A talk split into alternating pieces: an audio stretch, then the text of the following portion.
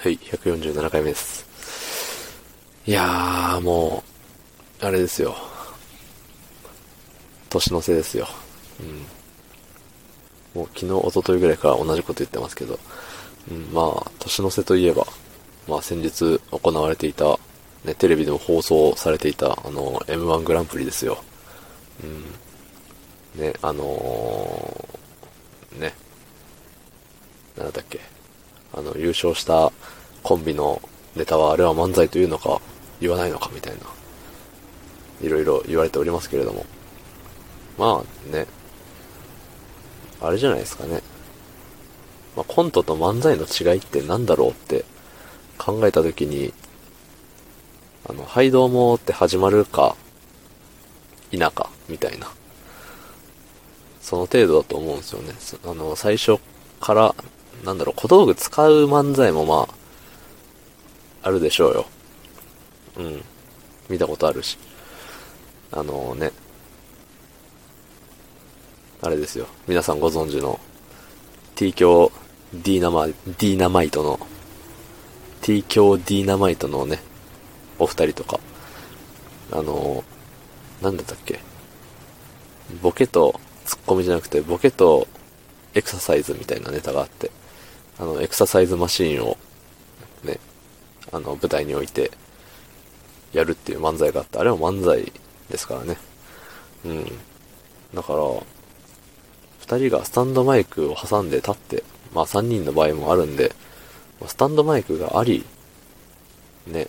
お客さんの方を向いてやり取りをしていれば漫才なんじゃないですかね。そういう風に思いました。まあ別に面白かったら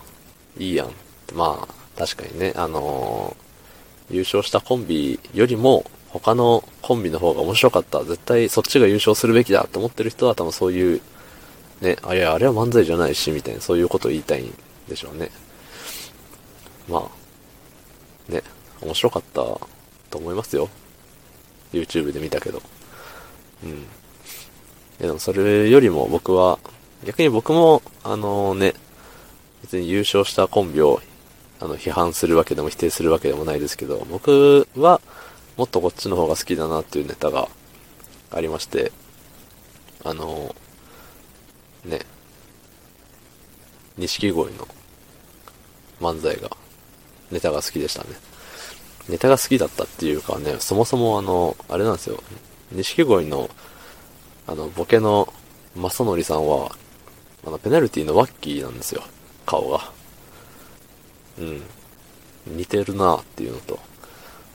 あと、ツッコミの方の方は、すいません、名前、調べてなかったです。すいません。ツッコミの方の方は、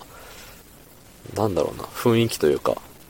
さっき言ってた TKOD ナメイトの、はちみつ二郎さんにちょっと似てるなって。声の感じとかがね。って思ったりしましたね。いや、もちろん見た目だけじゃなくてネタもすごい好きなんですけどね、パチンコのネタ、多分6回ぐらい見ましたね。なんかあっという間に時間が過ぎる面白いネタだなと。いやー、すごいですね、やっぱ漫才、お笑いっていいっすね。昔はね、よく見てたんですよ、M1 も。毎年録画して、決勝のね、やつ全部2時間、3時間ぐらいあったやつかな、あったと思うんですけど、それ全部見てたんですけど、最近ね、ちょっと、ここ数年、見てないですね。一番、思い出深いのは、キリンとか笑い飯が出てた時がね、一番あれですね、誰が優勝するかなってワクワクしながら見てた覚えがありますね。まあそんなお話ですね。いや、いよいよ明日から本気モードなんで、本気モードっつってもまあ本気モードですね。いや、ついに連続更新が途絶える可能性が出てくるこの31、12あたり、頑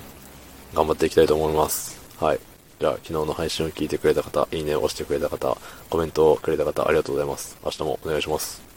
ありがとうございました。